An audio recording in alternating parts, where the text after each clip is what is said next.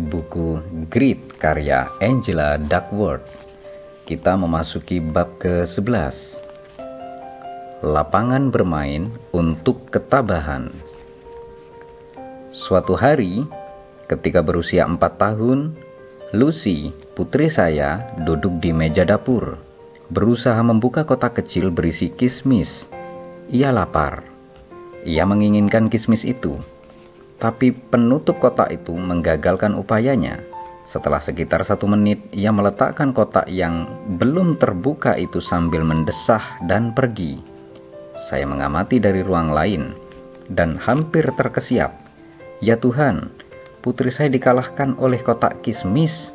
Seberapa besar peluangnya untuk menjadi orang tabah? Saya bergegas mendekati dan mendorong Lucy untuk mencoba lagi. Saya berusaha, sebaiknya untuk menjadi pendukung dan penuntut. Namun, ia menolak. Tak lama kemudian, saya menemukan sanggar balet di dekat rumah dan mendaftarkan Lucy.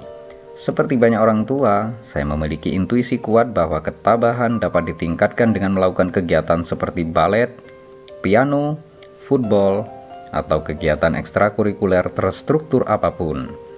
Kegiatan ini memiliki dua ciri penting yang sulit ditiru dalam lingkup berbeda. Pertama, ada orang dewasa yang mengawasi, idealnya orang dewasa yang mendukung dan menuntut, yang bukan orang tua dari anak-anak itu. Kedua, kegiatan ini dirancang untuk memupuk minat, latihan, tujuan, dan harapan. Sanggar balet, ruang pertunjukan, ruang latihan bela diri, lapangan bola basket, lapangan football. Inilah lapangan bermain untuk ketabahan. Bukti tentang kegiatan ekstrakurikuler tidaklah lengkap. Saya tidak bisa menunjukkan satu studi pun di mana anak-anak ditugasi secara acak untuk melakukan satu cabang olahraga atau memainkan alat musik, ikut serta dalam lomba debat, bekerja paruh waktu di luar sekolah, atau bekerja untuk koran sekolah. Bila memikirkannya sejenak, Anda akan menyadari alasannya tidak ada orang tua yang bersedia menyuruh anak-anak mereka melakukan sesuatu atau tidak melakukan sesuatu. Berdasarkan lemparan koin dan karena alasan etika, tidak ada ilmuwan yang bisa memaksa anak untuk tetap mengikuti atau tidak mengikuti kegiatan.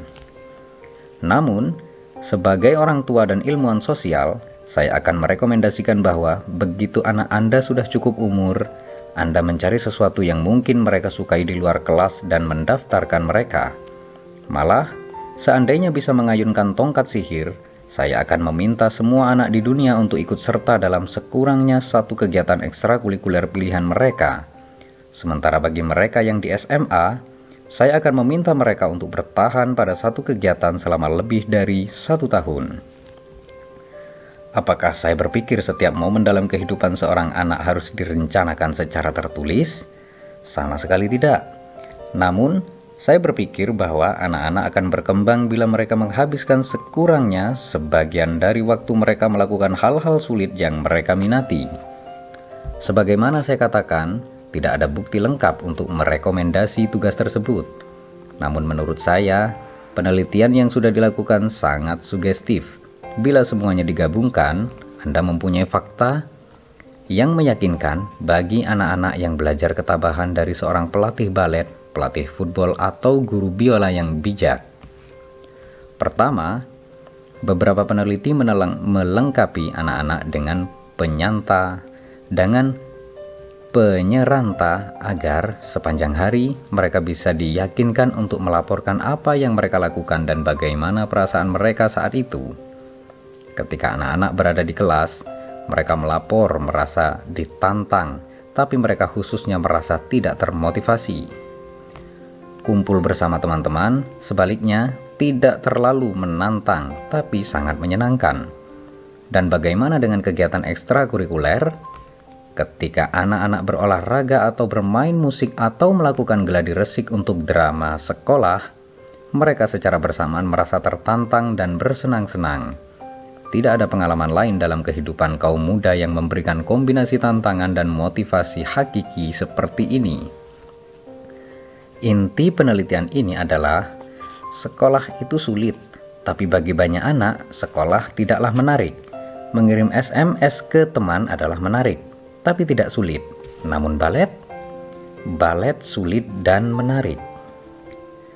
Pengalaman sesaat adalah satu hal, tapi bagaimana dengan manfaat jangka panjang? Apakah kegiatan ekstrakurikuler memberikan manfaat yang terukur? Ada banyak studi penelitian yang menunjukkan bahwa anak-anak yang lebih terlibat dalam ekstrakurikuler berprestasi lebih baik berdasarkan hampir semua ukuran yang berlaku umum.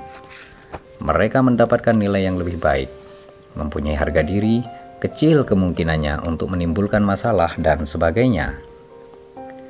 Beberapa studi ini berjangka panjang, yang artinya peneliti harus menunggu untuk melihat apa yang terjadi kepada anak-anak di kemudian hari.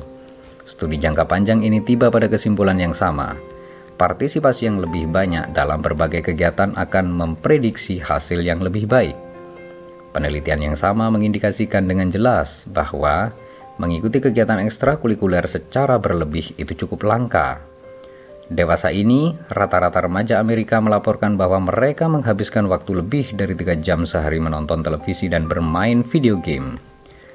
Waktu tersisa dihabiskan untuk membuka media sosial, melihat video kucing dan memantau keluarga Kardashian saat mereka hendak menentukan baju apa yang harus dipakai. Sehingga sulit untuk berkilah bahwa mereka tidak bisa menyisakan waktu untuk klub catur atau drama sekolah atau kegiatan apa pun yang terstruktur, berfokus pada keterampilan, dan di bawah bimbingan orang dewasa. Namun bagaimana dengan ketabahan? Bagaimana dengan pencapaian yang membutuhkan kerja bertahun-tahun dan bukan berbulan-bulan? Bila ketabahan adalah kemampuan untuk bertahan dengan sebuah cita-cita dalam jangka panjang, dan bila kegiatan ekstrakurikuler adalah cara untuk melatih ketabahan, Masuk akal bila kegiatan ekstrakurikuler sangat bermanfaat bila kita melakukannya selama lebih dari satu tahun. Malah pelajaran yang dipetik saat bekerja untuk menjadi semakin baik dari satu musim ke musim berikutnya muncul berulang kali dalam wawancara saya dengan teladan ketabahan. Sebuah contoh. Berikut sebuah contoh. Setelah melewati musim yang tidak seru pada tahun ketiganya di SMA, calon bintang NFL Steve Young mendatangi bengkel kayu sekolah dan membuat bola kayu dengan pita untuk renda. Di satu ujung, ia menyekrup mata kail dan menggunakannya untuk mengaitkan bola pada musim timbangan di gimnasium sekolah. Lalu, sambil menggenggam bola, ia menggerakkannya maju mundur dengan gerakan mengoper. Resistensi tambahan ini membesarkan otot lengan bawah dan pundaknya passing yardage-nya meningkat dua kali lipat pada tahun berikutnya. Bukti yang lebih meyakinkan terkait manfaat kegiatan ekstrakurikuler jangka panjang ditunjukkan oleh sebuah studi yang dilakukan psikolog Margot Gardner. Margot dan para kolaboratornya di Columbia University memantau 11.000 orang remaja Amerika sampai usia mereka mencapai 26 tahun untuk melihat apakah partisipasi dalam kegiatan ekstrakurikuler sekolah selama 2 tahun. Dan bukan satu tahun, mempunyai efek terhadap kesuksesan pada usia dewasa. Inilah hal yang ditemukan Margo. Anak-anak yang menghabiskan waktu lebih dari satu tahun dalam kegiatan ekstrakurikuler lebih besar kemungkinannya untuk lulus perguruan tinggi dan saat dewasa bekerja sukarela di komunitas mereka.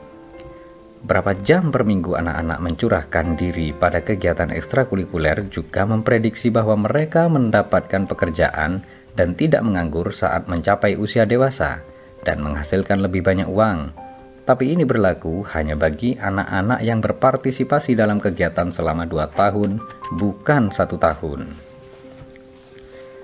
Salah satu ilmuwan pertama yang mempelajari pentingnya tindak lanjut dalam kegiatan ekstrakurikuler bukan sekedar coba-coba adalah Warren Wellingham. Pada 1978, Wellingham adalah Direktur Personal Qualities Project. Hingga saat ini, studi ini tetap berupaya, tetap merupakan upaya paling ambisius untuk mengidentifikasi penentu kesuksesan pada kaum muda dewasa. Proyek ini didanai oleh Educational Testing Service, ETS, sebutannya yang lebih umum terletak di kampus yang luas di Princeton, New Jersey, dan mempekerjakan lebih dari seribu ahli statistik, psikolog, dan ilmuwan lain. Semuanya mencurahkan diri pada pengembangan tes yang memprediksi prestasi di sekolah dan tempat kerja. Bila Anda sudah mengambil SAT, Anda sudah mengambil tes ETS. Begitu pula dengan GRE, TOEFL, Praksis, dan salah satu dari tiga lusin ujian penempatan lanjutan. Pada dasarnya, ETS bagi pengujian standar adalah seperti hubungan tisu dengan Kleenex. Tentu ada organisasi lain yang membuat tes standar, tapi sebagian besar kita sulit mengingat namanya. Jadi, apa yang memotivasi ETS untuk menguji melampaui tes standar?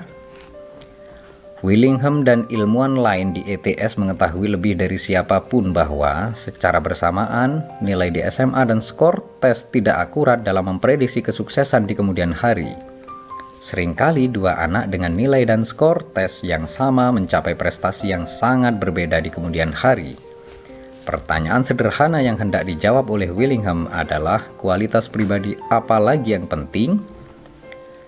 Untuk mencari tahu, tim Willingham memantau beberapa ribu siswa selama lima tahun sejak tahun terakhir mereka di SMA. Pada awal studi, materi pendaftaran perguruan tinggi kuesioner, sampel tulisan, wawancara, dan catatan sekolah dikumpulkan untuk setiap siswa. Informasi ini digunakan untuk menghasilkan peringkat angka untuk lebih dari 100 karakteristik pribadi berbeda. Ini termasuk variabel latar belakang keluarga, seperti pekerjaan orang tua dan status sosial ekonomi, serta minat karir, motivasi untuk meraih gelar sarjana, cita-cita pendidikan, dan banyak lagi.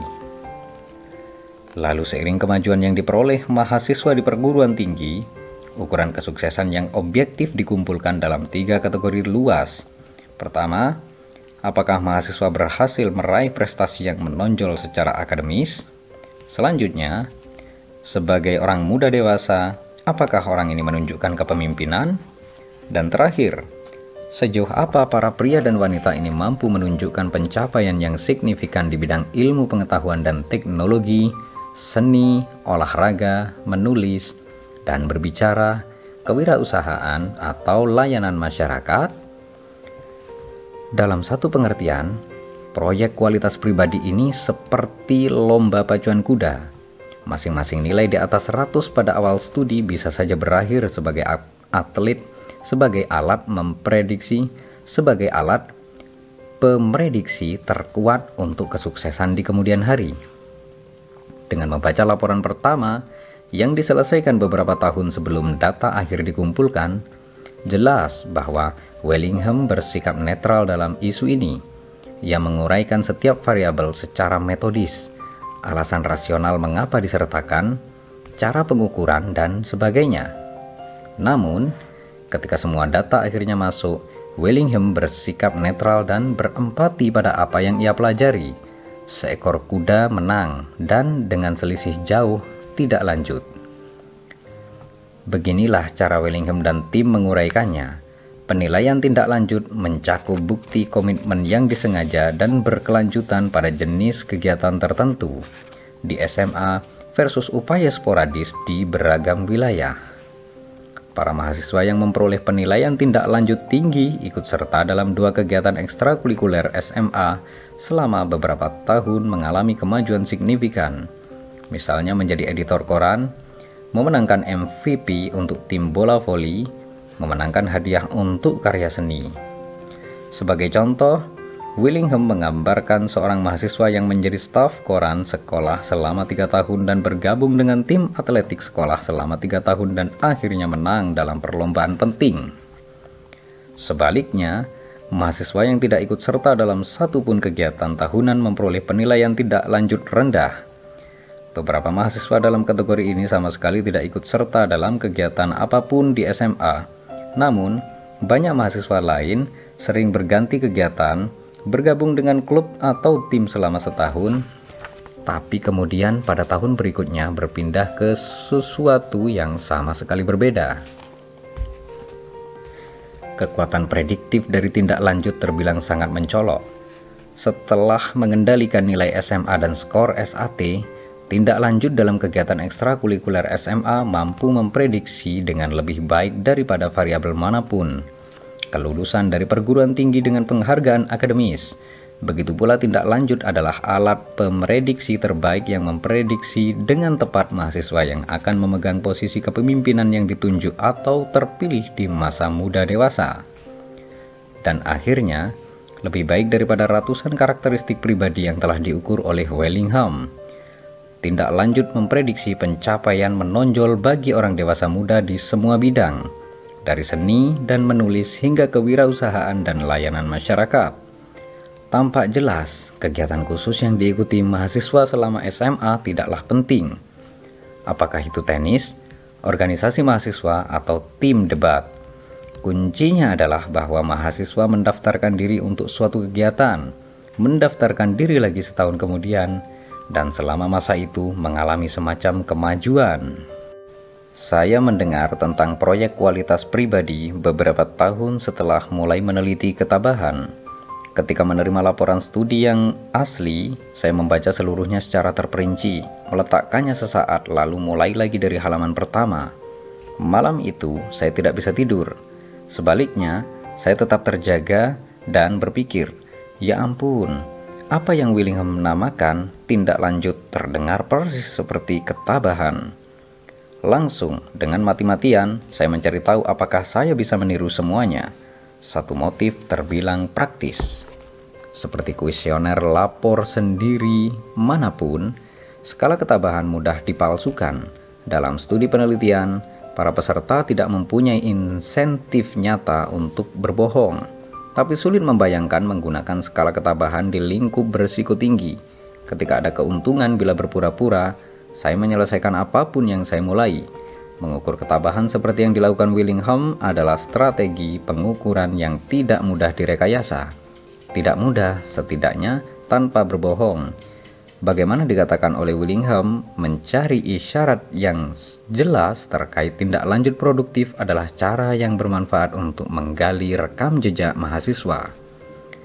Namun, Target yang lebih penting adalah mencari tahu apakah tindak lanjut dapat memprediksi hasil muncul dan bukan menyerah yang sama yang merupakan ciri khas ketabahan. Untuk mendapat dukungan studi jangka panjang yang baru, saya menoleh kepada dermawan terbesar untuk pendidikan, Bill dan Melinda Gates Foundation. Saya segera mendengar bahwa yayasan ini sangat tertarik untuk mencari tahu mengapa banyak mahasiswa yang putus kuliah. Saat ini, Tingkat putus kuliah pada program 2 dan 4 tahun di Amerika Serikat termasuk yang tertinggi di dunia.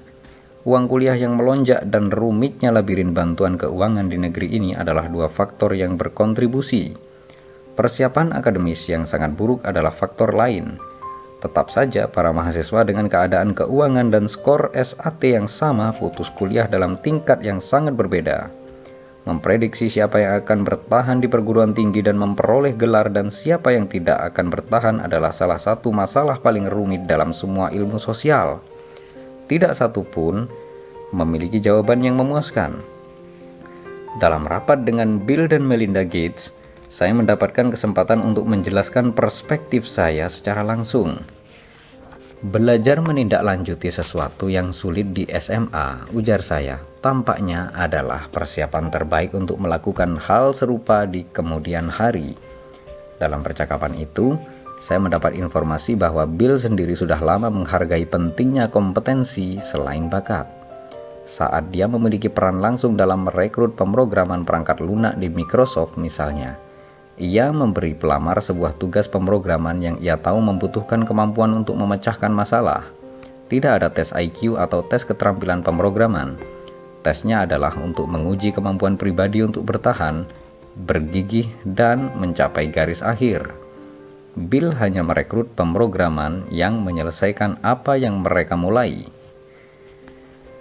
Dengan dukungan berlimpah dari Gates Foundation, saya merekrut 1.200 senior dan persis sebagaimana yang dilakukan Willingham, meminta mereka menyebutkan kegiatan ekstrakurikuler mereka, bila ada, kapan mereka ikut serta dalam kegiatan itu dan bagaimana mereka melakukannya dengan sangat baik sehingga berbeda dari yang lain. Di lingkungan laboratorium, saya melakukan studi ini, kami menamakan langkah ini sesuai tampilannya, Grit Grit Tabel ketabahan.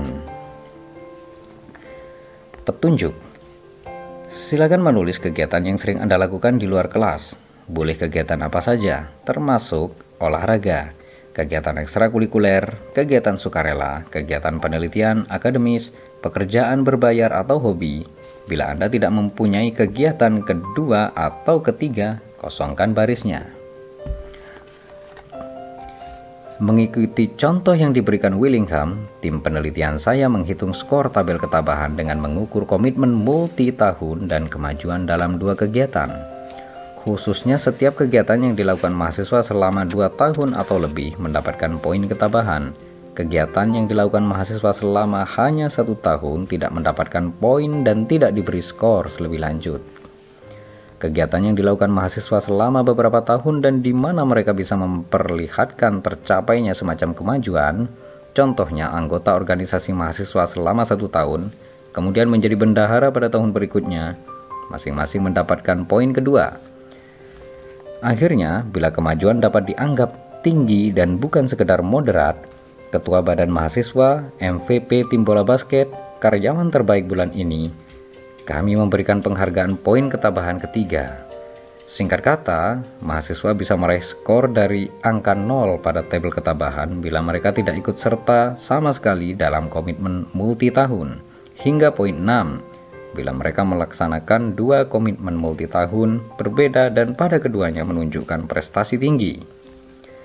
Sesuai perkiraan, kami menemukan bahwa para mahasiswa yang mendapat skor tabel ketabahan lebih tinggi menilai diri mereka lebih tinggi dalam skala ketabahan dan begitu pula guru mereka. Lalu kami menunggu. Setelah lulus SMA, siswa dalam sampel kami melanjutkan pendidikan di beberapa perguruan tinggi di seluruh Amerika. Setelah dua tahun, hanya 34% dari 1.200 mahasiswa dalam studi kami yang mendaftarkan diri di perguruan tinggi dengan program 2 atau 4 tahun. Persis sebagaimana perkiraan kami, kemungkinan untuk tetap bertahan kuliah sangat tergantung pada skor tabel ketabahan 69% dari mahasiswa yang mendapat skor 6 dari 6 pada tabel ketabahan masih kuliah di perguruan tinggi. Sebaliknya, hanya 16% dari mahasiswa yang mendapat skor 0 dari 6 tetap berada di jalur untuk mendapatkan gelar sarjana. Dalam studi terpisah, kami menerapkan sistem skor, tabel ketabahan yang sama pada kegiatan ekstrakurikuler guru baru di perguruan tinggi. Hasilnya sangat mirip, Para guru yang di perguruan tinggi menunjukkan tindak lanjut produktif dalam beberapa komitmen ekstrakurikuler lebih besar kemungkinannya untuk tetap mengajar dan selain itu lebih efektif dalam menghasilkan kemajuan akademis pada mahasiswa mereka. Sebaliknya, ketekunan dan keefektifan dalam mengajar sama sekali tidak memiliki hubungan terukur dengan skor SAT guru, IPK mereka, atau penilaian pewawancara atas potensi kepemimpinan mereka. Bila digabungkan, bukti yang saya sajikan sejauh ini dapat ditafsirkan dengan dua cara berbeda. Selama ini, saya berkilah bahwa kegiatan ekstrakurikuler adalah cara bagi kaum muda untuk berlatih, dan karenanya kegiatan ini mengembangkan hasrat dan kegigihan untuk cita-cita jangka panjang tapi kemungkinan juga bahwa menindaklanjuti kegiatan ekstrakurikuler adalah sesuatu yang hanya dilakukan oleh orang-orang tabah. Penjelasan ini menunjang sangat mungkin bahwa kedua faktor, pengembangan dan seleksi, mempunyai peran. Dugaan saya adalah bahwa menindaklanjuti komitmen saat kita tumbuh dewasa membutuhkan ketabahan dan pada waktu yang sama membanggakannya. Salah satu alasan mengapa saya berpikir seperti itu adalah bahwa secara umum, situasi yang menarik orang cenderung meningkatkan karakteristik yang membawa kita ke situasi tersebut sejak semula. Teori tentang pengembangan kepribadian ini dijuluki prinsip saling responsif oleh Brand Robert, pakar terkemuka tentang apa yang menyebabkan perubahan pada cara orang berpikir, merasa, dan bertindak dalam situasi berbeda. Ketika Brand Robert masih kuliah psikologi di Berkeley, pandangan yang saat itu berlaku adalah bahwa setelah masa kanak-kanak, kepribadian kita lebih kurang diatur seperti plester. Brand dan para peneliti kepribadian lainnya sejak itu mengumpulkan data jangka panjang yang cukup banyak, memantau ribuan orang selama bertahun-tahun dan beberapa dekade, untuk menunjukkan bahwa kepribadian nyatanya berubah setelah masa kanak-kanak. Brand dan para peneliti kepribadian lainnya menemukan bahwa proses kunci dalam perkembangan kepribadian mencakup situasi dan sifat kepribadian yang paling memanggil. Prinsip saling responsif menyiratkan bahwa sifat-sifat yang menyetir kita ke situasi hidup tertentu adalah sifat yang sama yang didorong, diperteguh, dan diperkuat oleh situasi tersebut. Dalam relasi ini, terdapat kemungkinan adanya lingkaran kebaikan dan lingkaran setan. Contohnya, dalam sebuah studi, Brand dan para kolaboratornya memantau seribu orang remaja di Selandia Baru saat mereka menginjak usia dewasa dan mendapatkan pekerjaan. Selama bertahun-tahun, remaja yang tidak ramah akhirnya mendapatkan pekerjaan berprestis rendah dan mengalami kesulitan membayar tagihan. Keadaan ini pada gilirannya meningkatkan ketidakramahan mereka yang semakin melemahkan prospek pekerjaan mereka. Sebaliknya, remaja yang ramah memasuki lingkaran kebaikan perkembangan psikologi. Anak-anak baik ini mendapatkan pekerjaan berstatus tinggi yang menawarkan keamanan finansial lebih baik, hasil yang meningkatkan kecenderungan mereka untuk menjadi lebih ramah. Sejauh ini belum ada prinsip saling responsif terkait studi ketabahan. Perkenankan saya berspekulasi. Bila dipersilakan untuk memutuskan sendiri apa yang ia kehendaki, seorang anak perempuan yang setelah gagal membuka sekotak kismis dan berkata dalam hati, "Ini terlalu sulit, saya menyerah." Mungkin akan masuk ke lingkaran setan yang membuatnya menyerah. Ia mungkin akan belajar untuk menyerah pada satu atau lain hal setiap kali kehilangan kesempatan untuk masuk ke lingkaran kebaikan berupa perjuangan yang diikuti dengan kemajuan dan diikuti dengan kepercayaan diri untuk mencoba sesuatu yang lebih sulit. Tapi bagaimana dengan anak perempuan yang diantar ibunya ke sanggar balet meskipun itu sulit? Meskipun anak perempuan itu tidak ingin memakai baju senam saat itu karena ia agak lelah, meskipun pada latihan terakhir guru baletnya memarahinya karena posisi tangannya salah, yang tentu saja membuatnya agak kesal. Bagaimana bila anak perempuan itu dibujuk dengan lembut untuk mencoba dan mencoba lagi dan dalam satu latihan merasakan kepuasan karena berhasil melakukan dobrakan? Apakah kemenangan itu akan mendorongnya untuk berlatih hal-hal sulit lainnya? Apakah dia akan belajar untuk menyambut tantangan? Setahun setelah Warren Wallingham menerbitkan proyek kualitas pribadi, Bill Fitzsimmons ditunjuk menjadi ketua bagian penerimaan mahasiswa di Harvard. Dua tahun kemudian, ketika saya mendaftarkan diri di Harvard, yang memeriksa lamaran saya adalah Bill. Saya tahu karena pada suatu masa saat kuliah, saya bergabung dengan sebuah proyek layanan masyarakat bersama Bill. Oh, Nona, semangat sekolah! Serunya ketika kami diperkenalkan. Lalu ia mencentang dengan akurasi luar biasa berbagai kegiatan yang saya lakukan di SMA. Belum lama ini, saya menelpon Bill untuk menanyakan pendapatnya tentang tindak lanjut ekstrakurikuler. Seperti yang saya duga, ia sangat akrab dengan penelitian Willingham. Saya menyimpannya di dekat sini, ujarnya sambil memeriksa rak bukunya. Saya selalu menyimpannya di dekat sini. Baiklah, jadi apakah ia setuju dengan kesimpulan Willingham? Apakah bagian penerimaan Harvard benar-benar peduli dengan hal selain skor SAT dan nilai SMA? Saya ingin tahu karena pendapat Willingham saat ia menerbitkan temuannya adalah bahwa kantor penerimaan perguruan tinggi tidak mempertimbangkan tidak lanjut dalam kegiatan ekstrakurikuler sejauh saran Willingham dalam penelitiannya.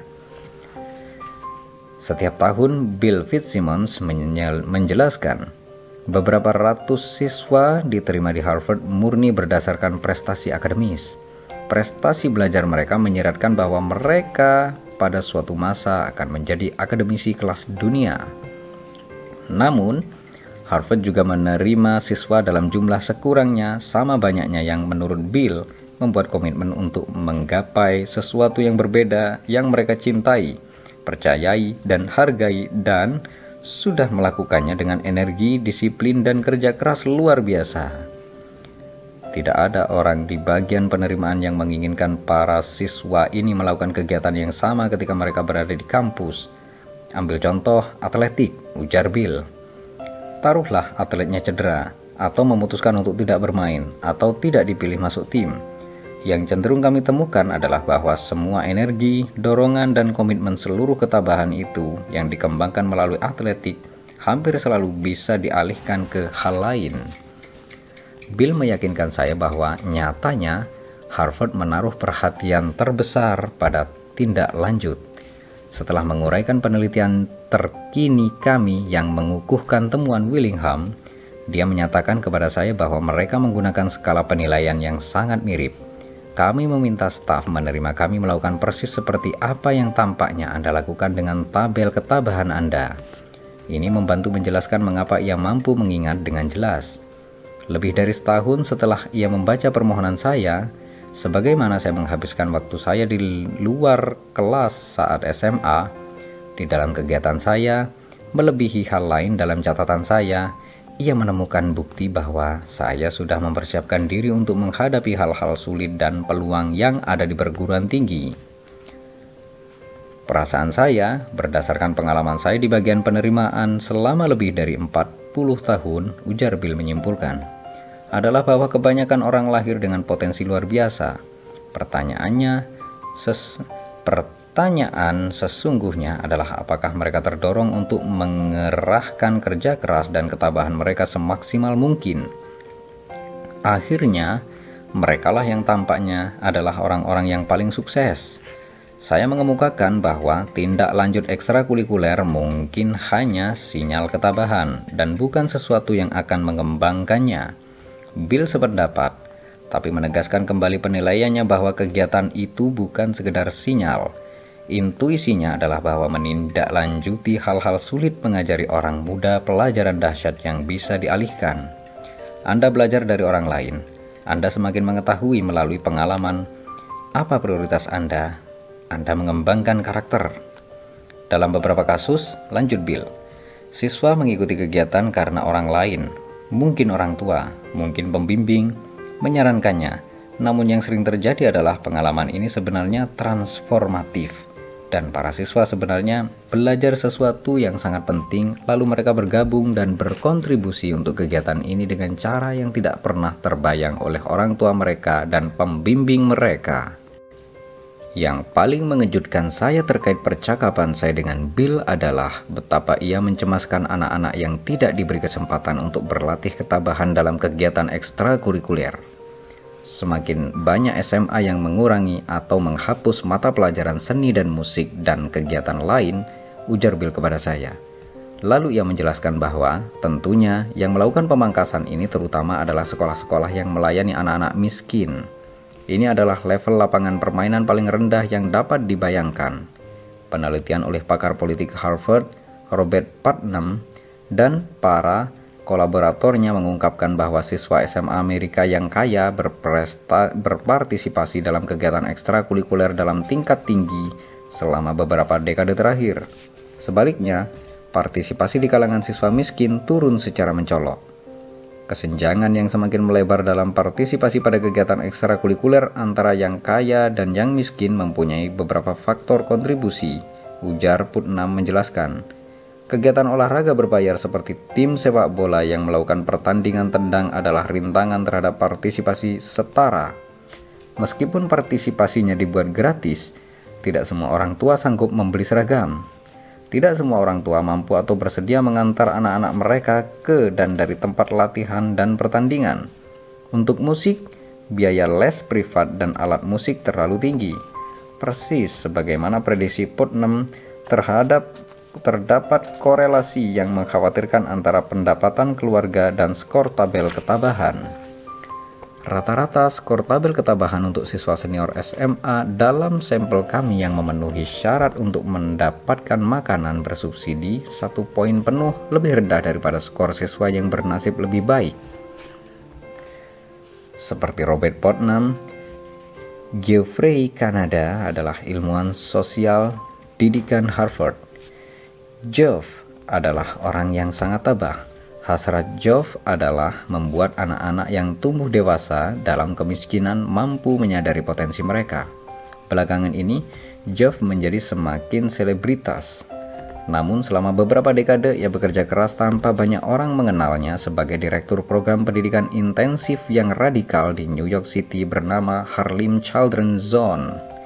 Anak-anak pertama yang berhasil lulus program ini kini kuliah di perguruan tinggi dan pendekatan program ini yang sangat komprehensif disertai dengan hasil yang sukses luar biasa telah menarik perhatian nasional. Beberapa tahun lalu, Geoff datang ke Penn untuk menyampaikan pidato pada acara wisuda. Saya berhasil mendapatkan jadwal untuk bertemu langsung dengannya. Mengingat waktu saya terbatas, saya langsung saja memulai tanpa basa-basi. Saya tahu Anda dididik sebagai ilmuwan sosial, ujar saya memulai. Dan saya tahu ada beberapa hal yang tidak kita lakukan dalam pendidikan, meskipun ada banyak bukti untuk melakukannya, dan ada beberapa hal yang tetap saja kita lakukan, meskipun tidak ada bukti bahwa yang tetap kita lakukan itu bermanfaat. Namun, saya ingin tahu dari segala sesuatu yang sudah Anda lihat dan lakukan, apa sebenarnya menurut Anda cara untuk melepaskan anak-anak dari kemiskinan? Geoff duduk sambil memajukan tubuh dan mengatupkan kedua tangannya seakan hendak berdoa. Saya akan mengatakannya langsung kepada Anda. Saya seorang ayah dari empat anak. Saya sudah mengamati banyak anak yang bukan anak saya tumbuh dewasa saya mungkin tidak mempunyai tugas acak, studi buta ganda untuk membuktikan, tapi saya beritahu Anda apa yang dibutuhkan anak-anak miskin. Mereka membutuhkan semua hal yang Anda dan saya berikan kepada anak-anak kita. Anak-anak miskin membutuhkan banyak hal, namun Anda bisa meringkas ini dengan kesimpulan bahwa apa yang mereka butuhkan adalah masa kanak-kanak yang layak. Sekitar setahun kemudian, Geoff mengadakan TED Talk dan saya cukup beruntung bisa menghadiri acara itu. Banyak hal yang dilakukan Harlem Children's Zone, ujar Kanada menjelaskan. Didasarkan pada bukti ilmiah yang kukuh, pendidikan prasekolah, misalnya, dan kegiatan pengayaan musim panas. Namun ada satu hal yang diberikan programnya tanpa bukti ilmiah yang cukup untuk membenarkan biayanya, kegiatan ekstrakurikuler. Anda tahu mengapa? Tanyanya. Karena saya benar-benar menyukai anak-anak. Hadirin tertawa dan ia mengatakannya sekali lagi. Saya benar-benar menyukai anak-anak. Anda tidak pernah membaca studi dari MIT yang mengatakan bahwa memberi anak Anda pelajaran menari akan membantu mereka mendapatkan nilai lebih baik dalam aljabar, ujarnya mengakui. Namun, anda akan memberi anak itu pelajaran menari, dan Anda akan senang bahwa anak itu ingin belajar menari, dan itu akan membuat Anda bahagia. Jeffrey Kanada benar. Semua penelitian yang saya bicarakan di bab ini adalah non-eksperimen saya tidak tahu apakah akan tiba saatnya ketika ilmuwan memikirkan logistik dan etika untuk mengikut sertakan anak-anak secara acak dalam kelas balet selama bertahun-tahun lalu menunggu untuk melihat apakah manfaatnya beralih ke penguasaan terhadap aljabar. Namun, nyatanya ilmuwan telah melakukan eksperimen jangka pendek yang menguji apakah melakukan hal-hal sulit mengajari seseorang cara melakukan hal-hal sulit yang lain. Psikolog Robert Eisenberger di University of Houston adalah pakar terkemuka dalam topik ini. Ia sudah melakukan lusinan studi di mana tikus ditugasi secara acak melakukan sesuatu yang sulit, seperti menekan tuas 20 kali untuk mendapatkan makanan tikus, atau sesuatu yang mudah seperti menekan tuas itu dua kali untuk mendapatkan imbalan yang sama. Setelah itu, Bob memberi semua tikus tugas sulit yang berbeda, dalam beberapa dalam beberapa eksperimen, ia menemukan hasil yang sama. Dibandingkan dengan tikus dalam kondisi mudah, tikus yang sebelumnya diharuskan bekerja keras mendapatkan imbalan kemudian menunjukkan semangat lebih besar dan daya tahan pada tugas kedua. Eksperimen Bob yang merupakan favorit saya adalah eksperimennya yang paling cerdas. Beberapa peneliti menggunakan corong jaring kawat berisi makanan mengharuskan tikus menggigit pelet makanan melalui lubang kecil di jaringnya. Peneliti lain menebarkan pelet di lantai kandang. Bob berpikir, bekerja untuk mendapatkan makan akan mengajari tikus untuk bekerja lebih keras pada tugas pelatihan yang membutuhkan upaya. Malah, persis itulah yang ia temukan. Ia memulai eksperimennya dengan melatih tikus muda berlari di atas papan sempit untuk mendapatkan imbalan. Lalu ia membagi tikus ke dalam dua kelompok. Satu kelompok hidup di kandang dengan pengisi corong, dan yang lain di kandang tempat pelet makanan berhamburan di lantai. Setelah sebulan bekerja untuk mendapatkan makanan dari corong, tikus-tikus itu bekerja lebih baik di tugas landasan daripada tikus yang hanya perlu berjalan ke makanan saat lapar. Karena istrinya adalah seorang guru, Bob mempunyai kesempatan untuk mencoba versi jangka pendek dari eksperimen yang sama pada anak-anak. Contohnya, dalam sebuah studi, ia memberikan uang kecil kepada siswa kelas 2 dan 3 untuk menghitung benda, untuk menghitung benda, mengingat gambar, dan mencocokkan bentuk. Untuk beberapa anak, Bob meningkatkan dengan pesat tingkat kesulitan tugas-tugas ini seiring semakin mahirnya anak-anak itu. Anak-anak lain berulang kali mendapatkan versi mudah dari tugas yang sama. Semua anak mendapatkan uang kecil dan pujian. Setelah itu, anak-anak dalam kedua kondisi ini diminta untuk melakukan tugas membosankan yang berbeda sepenuhnya dari tugas sebelumnya. Menyalin beberapa kata pada selembar kertas. Temuan Bob sama persis dengan apa yang ia temukan pada tikus. Anak-anak yang berlatih untuk melakukan tugas sulit dan bukan tugas mudah bekerja lebih keras dalam tugas menyalin ini. Kesimpulan Bob, dengan latihan, kerja keras dapat dipelajari. Sebagai penghormatan pada karya terdahulu Seligman dan Mayer tentang ketidakberdayaan yang dipelajari, di mana ketidakmampuan untuk menghindari hukuman membuat hewan menyerah pada tugas menantang yang kedua. Bob menjuluki fenomena ini kerja keras yang dipelajari Kesimpulan utamanya adalah bahwa hubungan antara kerja keras dan imbalan bisa dipelajari.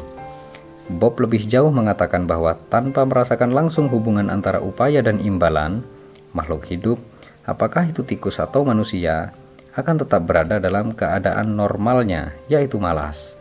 Evolusi telah membentuk kita untuk menghindari pembakaran kalori kapan saja. Lucy, putri saya, masih bayi ketika saya pertama kali membaca tulisan Bob tentang kerja keras yang dipelajari dan kakaknya, Amanda, ketika itu masih berusia balita. Dengan dua anak perempuan, saya menemukan bahwa saya tidak cocok memainkan peran yang dimainkan Bob dalam eksperimennya. Sulit bagi saya menciptakan kemungkinan yang diperlukan untuk belajar. Dengan kata lain, sebuah lingkaran yang memiliki aturan bila Anda bekerja keras, Anda akan mendapatkan imbalan. Bila tidak bekerja keras, Anda tidak akan mendapatkan imbalan. Sungguh, saya berjuang untuk memberikan jenis umpan balik yang saya tahu dibutuhkan oleh anak-anak saya. Saya memuji dengan antusias apa pun yang mereka lakukan. Dan ini adalah salah satu alasan mengapa kegiatan ekstrakurikuler menawarkan lapangan permainan unggulan untuk ketabahan, pelatih, dan guru ditugasi untuk membangkitkan ketabahan kepada anak-anak yang bukan anak-anak mereka sendiri. Di kelas balet, di mana saya mengantar anak-anak perempuan saya setiap minggu, ada seorang guru hebat yang menyambut mereka. Hasrat guru ini akan balet menular. Dia sangat mendukung seperti saya dan terus terang jauh lebih menuntut. Ketika seorang siswa datang terlambat, siswa tersebut dikuliahi tentang pentingnya menghargai waktu orang lain. Bila seorang siswa lupa memakai baju senam pada hari itu, atau sepatunya tertinggal di rumah, mereka duduk dan menonton anak-anak lain sepanjang kelas dan tidak diizinkan untuk ikut serta. Ketika sebuah gerakan dilakukan dengan salah, siswa diminta untuk mengulang dan menyelesaikan sampai akhirnya standar tinggi guru ini terpenuhi. Terkadang, pelajaran ini disertai kuliah pendek tentang sejarah balet dan bagaimana setiap penari bertanggung jawab melanjutkan tradisi itu. Keras? Saya rasa tidak. Standar tinggi? Tepat sekali. Jadi di kelas balet lah dan bukan di rumah, Lucy dan Amanda mendapat latihan untuk mengembangkan minat. Dengan rajin berlatih hal-hal yang saat itu belum bisa mereka lakukan, menghargai tujuan di luar diri dari upaya mereka. Dan ketika hari-hari buruk akhirnya menjadi hari-hari baik, mendapatkan harapan untuk mencoba dan mencoba lagi. Dalam keluarga kami, kami hidup berdasarkan aturan hal sulit Aturan ini mempunyai tiga bagian. Yang pertama adalah semua orang termasuk ibu dan ayah harus melakukan hal sulit. Hal sulit adalah sesuatu yang membutuhkan latihan terencana setiap hari. saya pernah mengatakan kepada anak-anak saya bahwa penelitian psikologis adalah hal sulit saya, tapi saya juga berlatih yoga. Ayah mencoba untuk menjadi semakin mahir sebagai pengembang real estate. Hal yang sama ia lakukan untuk kegiatan berlari. Putri tertua saya, Amanda, memilih bermain piano sebagai hal sulitnya. Ia berlatih balet selama bertahun-tahun tapi kemudian berhenti. Begitu pula Lucy. Ini membawa saya ke bagian kedua dari aturan hal sulit. Anda boleh berhenti, tapi Anda tidak boleh berhenti sampai musim berakhir. Uang kuliah naik atau titik henti alami lainnya tiba. Anda harus setidaknya selama interval saat Anda berkomitmen menyelesaikan apa pun yang Anda mulai. Dengan kata lain, anda tidak boleh berhenti pada hari ketika guru Anda membentak Anda atau Anda kalah lomba atau Anda tidak boleh menginap di luar karena keesokan paginya ada pertunjukan. Anda tidak boleh berhenti pada hari yang buruk. Dan yang terakhir, aturan hal sulit menyatakan bahwa Anda boleh memilih hal sulit Anda. Orang lain tidak memilihnya untuk Anda karena bagaimanapun tidak masuk akal melakukan hal sulit yang tidak Anda minati sama sekali. Bahkan keputusan untuk mencoba balet pun dibuat setelah diskusi tentang berbagai kelas lain yang boleh dipilih oleh putri saya. Lucy malah menimbang-nimbang setengah lusin hal sulit. Ia memulai masing-masing hal sulit dengan antusiasme, tapi akhirnya memutuskan untuk tidak melanjutkan balet, senam, gimnastik, kerajinan tangan, atau piano. Akhirnya ia memilih biola ia sudah berlatih biola selama tiga tahun. Dan selama itu minatnya terhadap biola semakin bertambah bukan berkurang. Tahun lalu ia bergabung dengan sekolahnya dan orkestra kota. Dan ketika belum lama ini saya bertanya kepadanya apakah ia ingin menggantikan hal sulitnya dengan hal lain, ia memandang saya seperti saya sudah gila. Tahun depan, Amanda masuk SMA adiknya akan menyusul setahun kemudian. Pada saat itu, aturan hal sulit akan berubah. Persyaratan keempat akan ditambahkan. Masing-masing anak harus berkomitmen pada sekurangnya satu kegiatan, entah itu sesuatu yang baru atau piano dan biola yang sudah mereka mulai, sekurangnya dua tahun.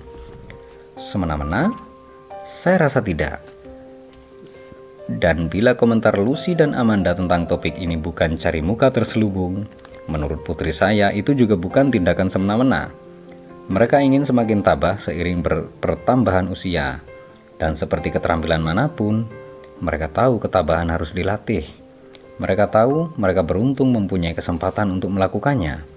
Bagi orang tua yang ingin mendorong ketabahan tanpa melenyapkan kapasitas anak-anak mereka untuk memilih jalan mereka sendiri, saya merekomendasikan aturan hal sulit.